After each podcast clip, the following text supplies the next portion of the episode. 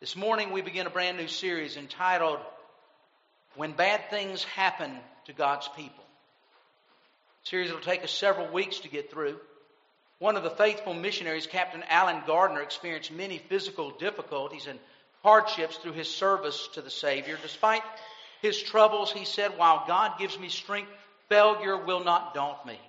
In 1851, at the age of only 57, he died of disease and starvation while serving on Pitcairn Island on the southern tip of South America. When his body was found, his diary lay nearby. It bore the record of hunger, thirst, wounds, and loneliness. The last entry in his book showed the struggle of his shaking hand as he tried to write legibly these words I am overwhelmed with a sense of the goodness of God. How can that be? Here's a man who's hungry, he's thirsty, he's been beaten, he's lonely. He served God with all his life and without all his heart. Now his life is taken from him. He's died because he could not get enough to eat, or he died because of disease. And yet he says in his last moments of life, I am overwhelmed with a sense of the goodness of God. There was a man I suggest to you who understood the problem of pain.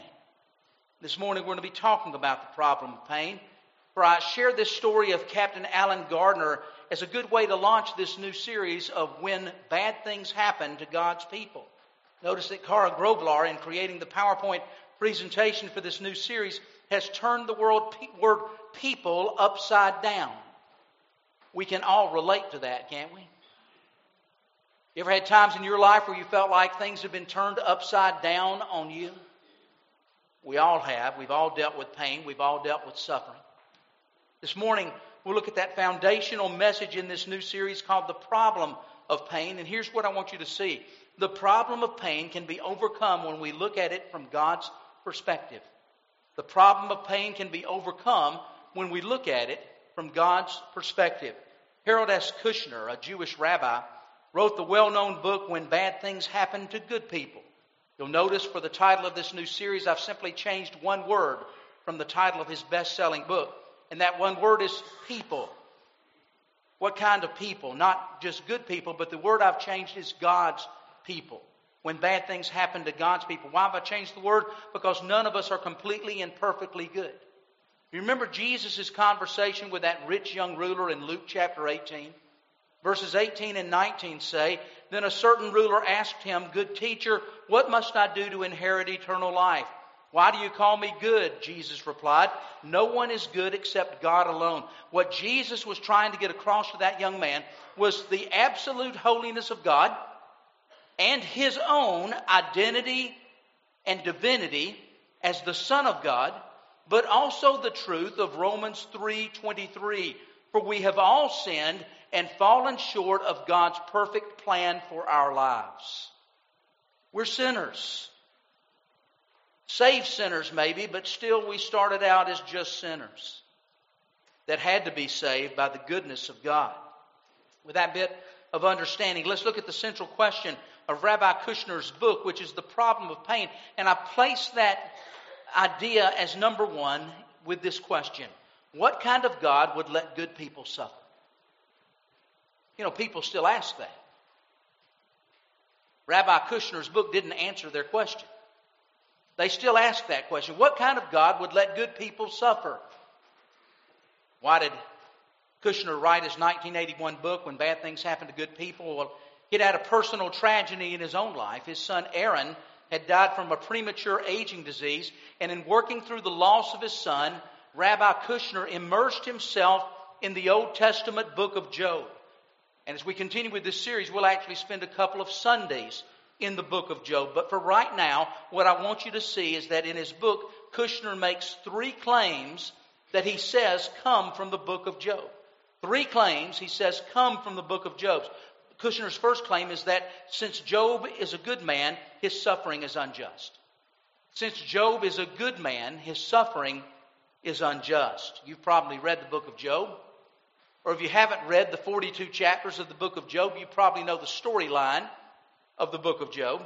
Job was a good and godly man with a large and loving family, vast material possessions, and in great health till Satan came along. Satan accused Job of loving and serving God merely because of the benefits he received from it. But Satan said to God, Take your blessings away from Job, and he will curse you to your face. And the rest of the book of Job deals with how Job dealt with the problem of pain. Now, there's no question that Job was a good man. In fact, we might say he was a great man. Job chapter 1, verse 1 says, In the land of Uz there lived a man whose name was Job. This man was blameless and upright. He feared God and shunned evil. And when the Bible says that someone is blameless, it doesn't mean that they are morally and spiritually perfect. It just means they're mighty good folks. Are you with me? They're mighty good folks. And Job was a mighty good folk. He was a very good man. And as Job suffered as terribly as he did in the loss of his family, his fortune, and his health, he increasingly grew to feel and to believe that God was not treating him fairly. In Job chapter 27, verse 6, he asserts, I will maintain my innocence and never let go of it. My conscience will not reproach me as long as I live. He is saying that he has done nothing wrong that deserves the kind of punishment he is facing. Have you ever felt the way that Job felt? Have you ever felt that you were being punished for something that you didn't do? That's the way Job felt. And we've all felt that way from time to time. Whether it was something big, something small, or something in between, we've all felt that we were being punished more than we deserved. And it made us kind of angry. And if you read the book of Job, you'll see that he got angry as he dealt with what he believed was unfair. Secondly, Kushner claims if Job's suffering is unjust, then God is either not all good or not all powerful. If Job's suffering is unjust, then God is either not all good or not all powerful. When I was in school, we used to have to read the Bible and pray every morning. That ended about 1962. It tells you how old I am. But the bottom line is there were a couple of scriptures that were just all time favorites. I mean, they were short, they were easy to read, they were familiar, and the 100th Psalm was one of them. Psalm 100, verse 5 says, For the Lord is good, and his love endures forever. His faithfulness continues through all generations. And if we had time this morning, we could share story after story with one another of God's goodness in our own lives, how He's been good to us. I'll share a story with you. Yesterday, having a, a miter saw and, and just needing a, a little bitty piece of molding to finish up something I was trying to do. And I, I'd run out of all of it except this little bitty piece, and I knew better than to try to hold that little piece of molding and cut it with that miter saw. You know what I did? I tried it anyway. And it's a wonder that saw didn't pull my fingers in because it just it shattered the piece of wood. And that's another story of God's goodness to an ignorant man. Right? Stubborn. I knew not to do it when I did it. Stubborn. God's good to us in so many ways. In addition, the Bible's frequent testimony to the goodness of God leaves Kushner with what he believes is his only alternative claim. He comes to the conclusion that if God is all good, then thirdly, God is not all powerful. God is not all powerful, according to Harold Kushner, the rabbi.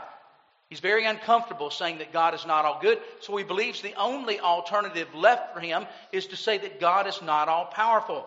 That God wants to make the right and good and just, fair decisions. He wants to make those things happen, but he just lacks the power to make it happen. He bases his conclusion on his very own and his very odd translation of Job's speech, or God's speech rather, to Job at the end of the book, where Kushner has God say to Job, If you think that it's so easy to keep the world running straight and true, to keep unfair things happening to people, then Job, you it. Now, I've got to be honest with you, friend, that's not even a good paraphrase of what the Bible says, but that's how Kushner translated it. According to Kushner, God wants the world to go well. He wants to keep cruelty and chaos from claiming their innocent victims. He wants to guard human beings from natural disasters and ravaging diseases, but he just can't pull it off. It's not because he's not good. He wants these things to happen. He just doesn't have the power to make them happen. Of course, there are all kinds of problems with Kushner's conclusion.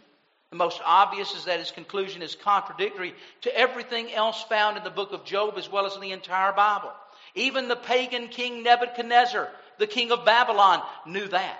After God humbled him in Daniel chapter 4, verses 34 and 35, he says, At the end of that time, I, Nebuchadnezzar, raised my eyes toward heaven, and my sanity was restored. Then I praised the Most High. I honored and glorified Him who lives forever. His dominion is an eternal dominion. His kingdom endures from generation to generation. All the peoples of the earth are regarded as nothing. He does as He pleases with the powers of heaven and the peoples of the earth. No one can hold back his hand or say to him, What have you done? Dear friend, those are verses that deal with the almighty power of God. He is the all powerful God. Verse 35 testifies to that sovereign power. And over and over again in the scripture, the question is raised to us Is there anything too hard for the Lord? And over and over again, the answer is a resounding no. God can do anything. Indeed, Rabbi Harold Kushner's answer to why bad things happen to good people is neither biblical nor is it beneficial. We have sympathy for the rabbi. Some of us understand what it is to lose a child. We have sympathy for him. Yet at the same time, we understand that he was only working with half the Bible. As a Jewish rabbi, the only part he believed in was what? The Old Testament. We're working with the whole Bible. And the greater portion of God's revelation, of course, is found in the New Testament, where Jesus Christ is the zenith of God's revealing Himself to mankind. So let me spend the time that we have left this morning talking about the problem of pain from God's perspective. As we ask the questions, what can we learn through pain? What can we learn through pain? C.S. Lewis t- tasted pain in ways that few of us can relate to. He lost his mother at an early age, became disconnected emotionally from his father, suffered from a respiratory illness as a teenager, fought and was wounded in World War I, and finally had to bury his beloved wife, Joy Davidman, after being married to her for only four years. Through all of that, C.S. Lewis dealt with his pain. As he struggled with that, he wrote a book entitled The Problem of Pain. He copied my title for this sermon this morning. In his book, Lewis penned one of the most famous lines. He said, Pain insists upon being attended to. God whispers to us in our pleasures, speaks in our conscience, but shouts in our pain. It is his megaphone to rouse a deaf world. In other words, there are some things that God can only teach us through pain. We will not learn them any other way. They're most effectively taught to us through pain. So this morning, let's talk about what we can learn by pain. Talk to you about five things. Uh, as we begin this, let me share with you that if you went to a, a Christian counselor to get this kind of information, you'd have to make 10 visits, okay? So, uh, you know, figure out what 10 times the visit is, and you'll know how much this information is valuable to you this morning. The first thing we learn from pain in our limited wisdom, we cannot understand all the ways of an all wise God. In our limited understanding, we cannot understand all the ways of an all wise God. When talking about the problem of pain, Kushner only spoke of the goodness of God and the power of God. But there's something essential to this argument that has to be brought in as well, and it is the wisdom of God. Notice, if you will, the triad of divine virtues up on the screen. The top, there's God's goodness. If you can't see it at the bottom, on the left, there is God's power. On the right, there is God's wisdom. That's the triad of divine virtues. And philosophers take these divine virtues and they they say that if God is all good and all wise, but there's still evil in the world, it must be because God lacks the power to conquer evil. Or, if God is all wise and all powerful, there's still evil in the world, it must be because God lacks the goodness to rid the world of evil. In other words, God's got a mean streak inside him somewhere. Or, they say that if God is all good and all powerful, but there's still evil in the world, it must be because God lacks the wisdom to know how to get rid of the evil. That's that's philosophy. Those are philosophers who say that. But they deal with those three things the goodness of God, the power of God, the wisdom of God. Yet God's wisdom is the very virtue that Job speaks to God about in the 42nd and final chapter of his book. In Job chapter 42, verses 2 through 6, Job says to God, I know that you can do all things. No plan of yours can be thwarted. There, dear friend, is the power of God. I know that you can do all things and no plan of yours can be thwarted. There's the power of God. But immediately he begins to speak of the wisdom of God after that. He says, You, God, asked me, Who is this that obscures my counsel, my wisdom, without knowledge? Surely, Job says, I spoke of things I did not understand, things too wonderful for me to know. You, O God, said to me, Listen now, and I will speak. I will question you, and you will answer me this time. And Job responds by saying, My ears had heard of you, but now my eyes have seen you. Therefore I despise myself, and I repent in dust and ashes. The truth is that with our limited, finite wisdom, we cannot understand the infinite wisdom of God. Isaiah 55, verses 8 and 9, the verses that were read to you a few moments ago by Josh. For my thoughts are not your thoughts, neither are your ways my ways, declares the Lord. As the heavens are higher than the earth, so are my ways higher than your ways, and my thoughts higher than your thoughts. Often, when frustrating, disappointing, or even tragic events happen in our lives, we don't understand why these things happen, and we become angry at God and at others. I remember the story of a husband whose wife was suffering from terminal cancer in the hospital.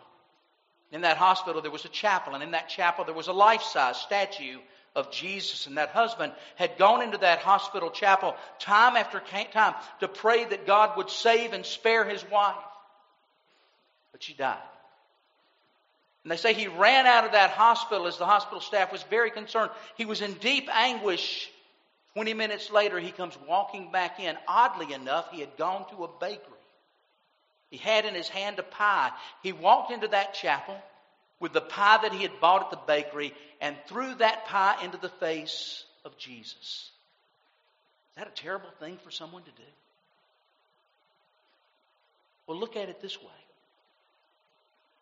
Do we disown a baby because it screams and beats on us as parents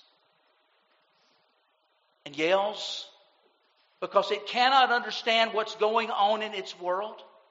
We don't disown our children because they show their frustration to us. Why then should God disown His children because we show our frustration to Him? He won't disown us for that. He knows we can't understand why pain comes into our lives sometimes because we can't understand God's greater purpose in life. Secondly, we can learn that God sometimes tests the authenticity of our faith through pain. God sometimes tests the authenticity of our faith through pain. Psalm 11, verses 4 through 5 says, The Lord is in his holy temple. The Lord's throne is in heaven. His eyes behold, his eyelids test the sons of men. The Lord tests the righteous. And then 1 Peter chapter 1, verses 1, verses 6 through 7. In this heavenly inheritance you greatly rejoice, though now for a little while, if need be, you must suffer through various trials so that the authenticity of your faith, being much more precious than gold that perishes, though it is also tested by fire, may result in praise, honor, and glory when Jesus Christ returns. See, life is full of tests. They're tests of our endurance, test of our courage, test of our integrity, test of our faith.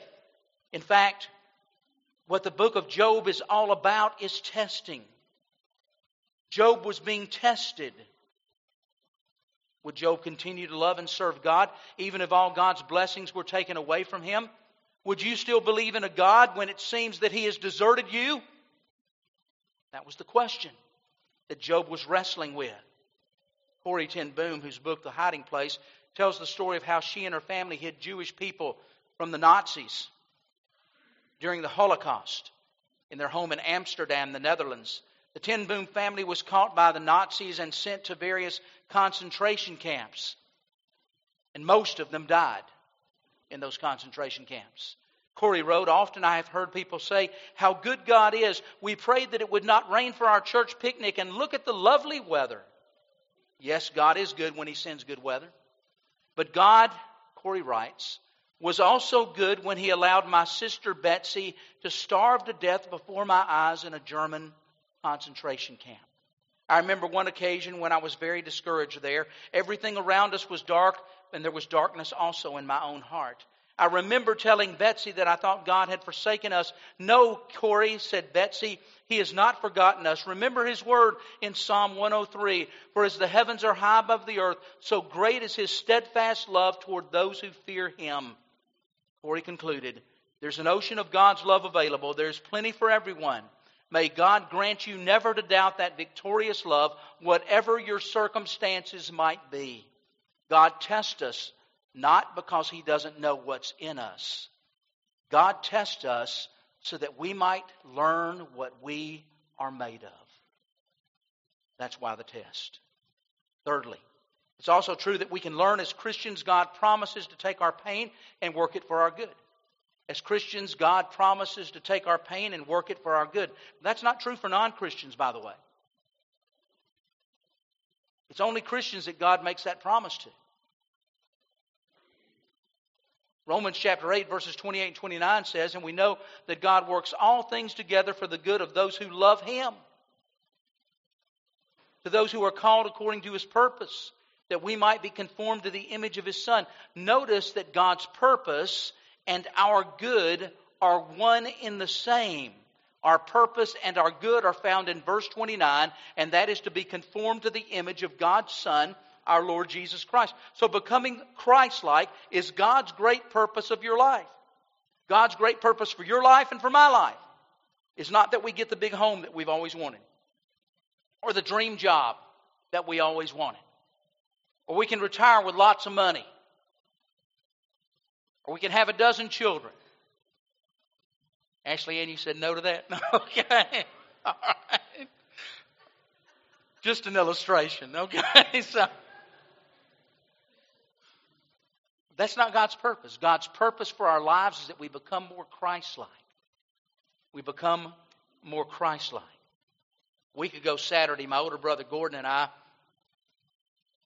his wife Brenda, celebrated their 40th wedding anniversary with a marriage vow renewal down on St. George Island in Florida. When you've got a family member that has cancer, you never know what the future is going to hold or how long you've got. We prayed that this day would come. And it came. And we were so very thankful for it. But anyway, like a kid, my favorite part of any wedding is always the cake. I got to be honest with you. And boy, it was a good cake now. But the ingredients of a cake taken separately are not even palatable. I mean, think about it for a moment raw eggs, flour, even that much sugar doesn't even sound good to eat. But get a good cook to take those same ingredients and mix them all together. As Romans 8:28 says God works all things together. He mixes all things together for our good. Take that good cook with those same ingredients, mix them together in the right proportions, put them in an oven cook them for the right length of time and at the right temperature. And voila, you have a what delicious cake. You have a cake that's wonderful. And that's what God does in our lives. He takes the individual situations and circumstances of our lives, both good and bad, and works them together in such a way that He develops within us Christ likeness, which is God's purpose for our lives. Fourth thing we can learn through pain is that pain is sometimes the consequence of our sin. Romans 6:23 says for the wages of sin is death. In other words, sin has consequences. Galatians chapter 6 verse 7 puts that thought this way, don't be deceived, God cannot be mocked. A man reaps what he sows. Sin is one possibility as to why pain may come into our lives. It is not the only possibility, but it is one possibility as to why pain may come into our lives. And the problem with Kushner, at least one problem with Kushner in his book, Why Bad Things Happen to Good People, is that he, like the rabbis of Jesus' day, thought that whenever something bad happened to someone, it was always because they had done something bad. They believed that suffering was always the result of sin. Job teaches us that's not true. The rest of the Bible teaches us that that is not true, but they seem to believe that sin was not just one possible, it was, it was the only possibility of why bad things happen to us. Remember what we've said before. Though sin always causes suffering, suffering is not always the result of sin. Suffering can have many different sources. Then, lastly, and most importantly, the thing we can learn about pain is that the pain that Christ suffered was the price of our redemption.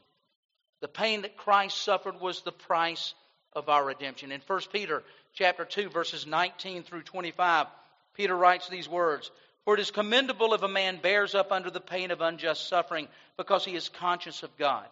But how is it to your credit if you receive a beating for doing what is wrong and endure it?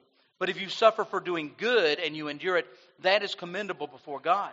To this you were called because Christ suffered for you, leaving you an example that you should follow in his steps. He committed no sin and no deceit was found in his mouth.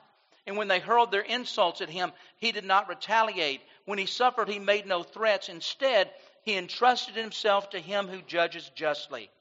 He himself bore our sins in his body on the cross, so that we might die to sin and live for righteousness, for by his stripes you have been healed. For you were like sheep going astray, but now you have returned to the shepherd and overseer of your souls. At the close of a revival service many years ago, a man approached Dr. D.M. Stearns with a criticism. He said to him, I don't like the way that you preach. I don't care for all your talk about Christ dying for the lost. Instead of preaching the death of Christ on the cross, why don't you preach some modern themes? Preach about Jesus, the great teacher and example. Dr. Stearns asked the man, Would you then be willing to follow Christ if I preach him as the great example? The man said, I would. I would follow in his steps. And Dr. Stearns said, Then let us take the first step. 1 Peter chapter 2 verse 22 tells us that Jesus committed no sin. Can you take that step? The man was a bit confused, but he finally said, Oh, no, I cannot. I, I honestly admit that I do sin. Well, then, said Dr. Stearns, can't you see how your first need of Christ is not as an example, but as your Savior? And what Dr. Stearns said to that man, he says to every one of us. The first step we must take when it comes to Jesus Christ is making him our Savior and not our example. The example will come later. But what comes first is our need for a Savior. The pain that Jesus endured on the cross was the price of our redemption. Have you taken that step of making Christ your Savior? The most important step and the first step that any of us can take. Let's pray together. Father, we thank you for this time that you've given us this morning. We pray, Lord, that you would help us now to make the decisions that would please you. May your Spirit touch our hearts. May you speak to us, and may we obey you. For we ask it in Christ's name. Amen.